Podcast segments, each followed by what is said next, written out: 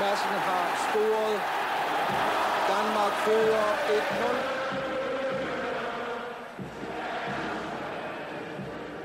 Jeg blev bombarderet med sansindtryk. Synet af den saftiggrønne græsplæne, de høje lysmasters magiske projektørlys, det enorme tribunetag på hovedtribunen og den store måltavle på hockeybanen. Jeg druknede i lyden af den forventningsfulde mandfolkemumlen og de tomme ølflaskers karakteristiske klirren, når de rullede ned over cementtrinene under røgskyer fra cerutter, cigarer og smøger uden filter, og jeg elskede det hele. Det var som at vågne op i en drengedrøm og opdage, at det var virkelighed. Og der, i lyslevende live, kom de blå og hvidstribede KB'er med alle mine helte. Hanau, Holmstrøm, Præst, Brage og var det virkelig Allan Simonsen i den røde trøje med nummer 7? Jeg hedder Torkel Forsdal, og du lytter til forordet til min bog, hvis tribunerne kunne tale, en bog om Københavns Idrætsparks historie fra 1911 til 1990. Her får du resten af forordet, og så følger lidt information om, hvor du kan købe bogen, og hvilke planer jeg har med den her podcast. Jeg var 10 år, da jeg første gang fik lov til at gå alene i Københavns Idrætspark. Søndag den 19. september 1971, hvor mit favorithold KB tabte 5-4 til Vejle i et brag af en fodboldkamp. Der var kø ved tælleapparaterne ved Øster Allé, og solen var på vej ned over fældeparken, og jeg kan stadig genkalde både den frydefulde forventning og usikkerheden ved at være alene ude blandt tusinder af fremmede. Da jeg kom ind i det hellige land 10 minutter før kampstart, var der fyldt med mennesker, og jeg turde ikke stille mig i kø ved kiosken for at købe nu lakridser, af frygt for, at kampen skulle gå i gang.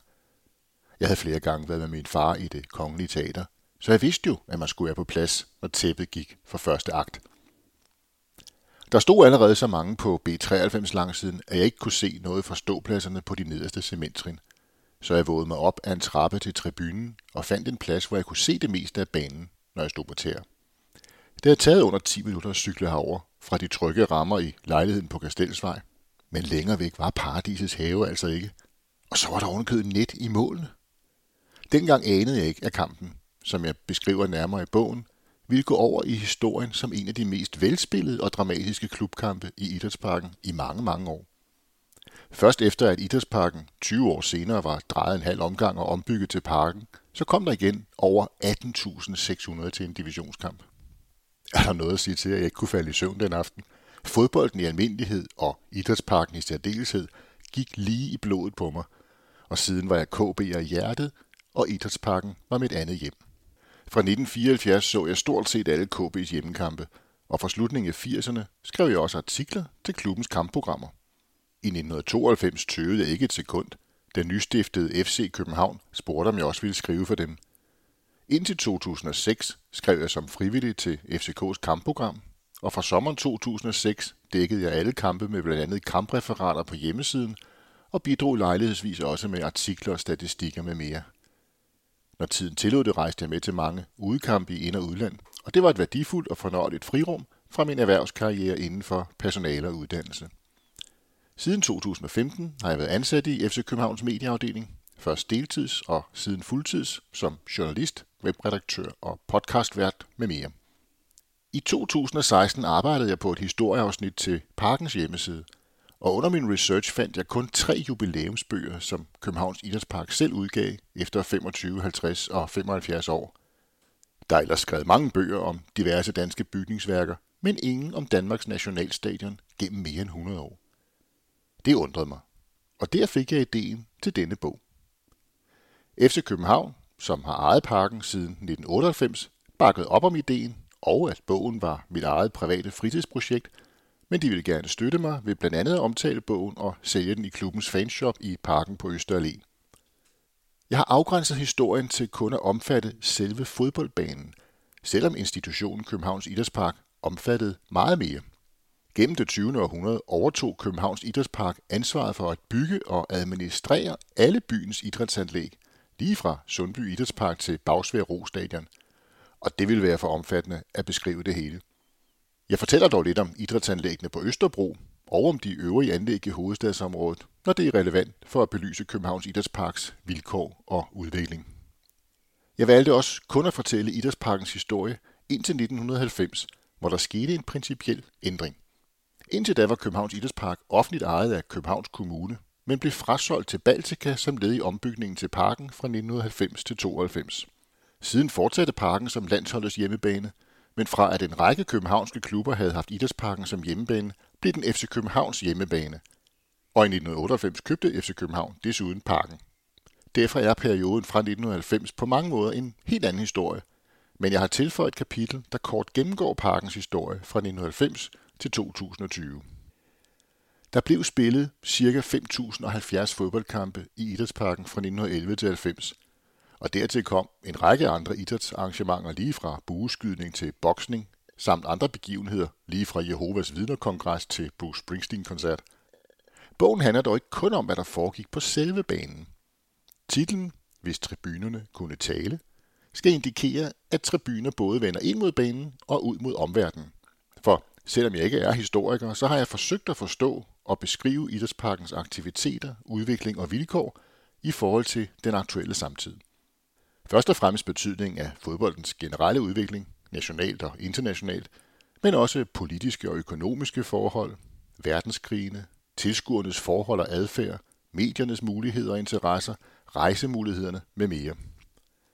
To centrale fortællinger i bogen er de langvarige stadionkrige, der kunne have flyttet Danmarks nationalstadion til Valby eller Brøndby. Den første varede fra 30'erne til 50'erne og var en del af en dansk drøm om at blive vært for de olympiske lege, med udgangspunkt i et stort idrætsanlæg i Valby, og den anden opstod i 80'erne, da DBU var ved at miste tålmodigheden med både Københavns Idrætspark og Københavns Kommune, og gik med i Brøndby Kommunes og Brøndby IF's projekt om et stort stadion Danmark på Vestegnen. Det havde efterladt Idrætsparken i en helt anden situation, der også havde haft betydning for etableringen af FC København. En væsentlig faktor i B1903's og KB's samarbejde om FC København var nemlig, at det var vigtigt for parkens økonomi at have en stor og stærk københavnerklub med fast hjemmebane på banen. Bogen gennemgår alle idrætsparkens tribunebyggerier, og også nogle af de planer, der ikke blev til noget, som for eksempel en skihopbakke. Græssets kvalitet var et tilbagevendende tema i store dele af det 20. århundrede, og bogen giver et indblik i idrætsparkens Sisyfos arbejde med at symptombehandle et problem, der i årtier handlede om, at der simpelthen bare blev spillet alt for mange kampe. Nogle år over 100.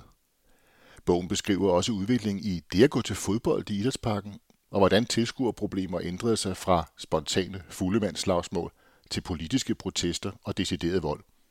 Bogen belyser desuden udviklingen i mediedækningen fra de første avistegnere til radio og siden tv-dækningen – som på flere måder havde betydning for Idrætsparken, som derimod aldrig nåede at opleve internettet og den digitale tidsalder.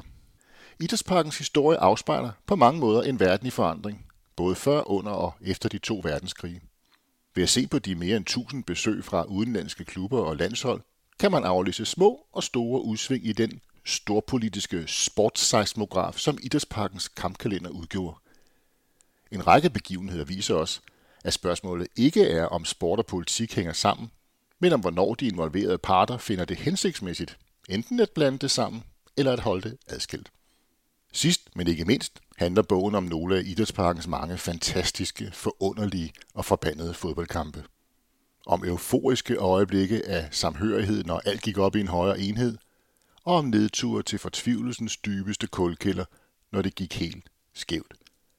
Fodbold er følelser, og tribunerne er adgangen til dette unikke univers. Et frirum, hvor man kan råbe og skrige og synge og danse og bande og svogle og grine og græde og kramme og klappe i flok.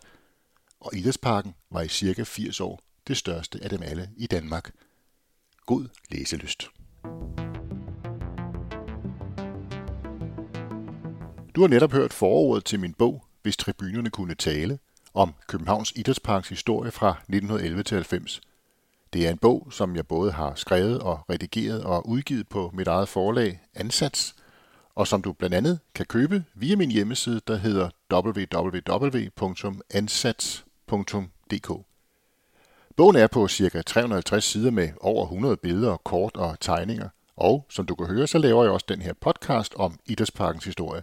Her vil jeg både uddybe nogle af de historier, der er med i bogen, og også fortælle nogle af de utallige historier, der ikke kom med. Og det gør jeg blandt andet med hjælp fra en række gæster, der har haft en eller anden tilknytning til Idrætsparken. Den første podcast efter det her forår, det er dog lidt øh, ananas i egen juice, for det er et længere interview, som Jes Mortensen, min chef i FC Københavns medieafdeling, har lavet med mig om bogen, og som også er udkommet som podcast på FC Københavns podcastkanal. Og som nævnt altså, kan du købe bogen via min hjemmeside www.ansats.dk, og du kan også købe den i FC Københavns fanshop på Østerallé, og forhåbentlig snart også andre steder, men det har jeg ikke nået at få på plads endnu.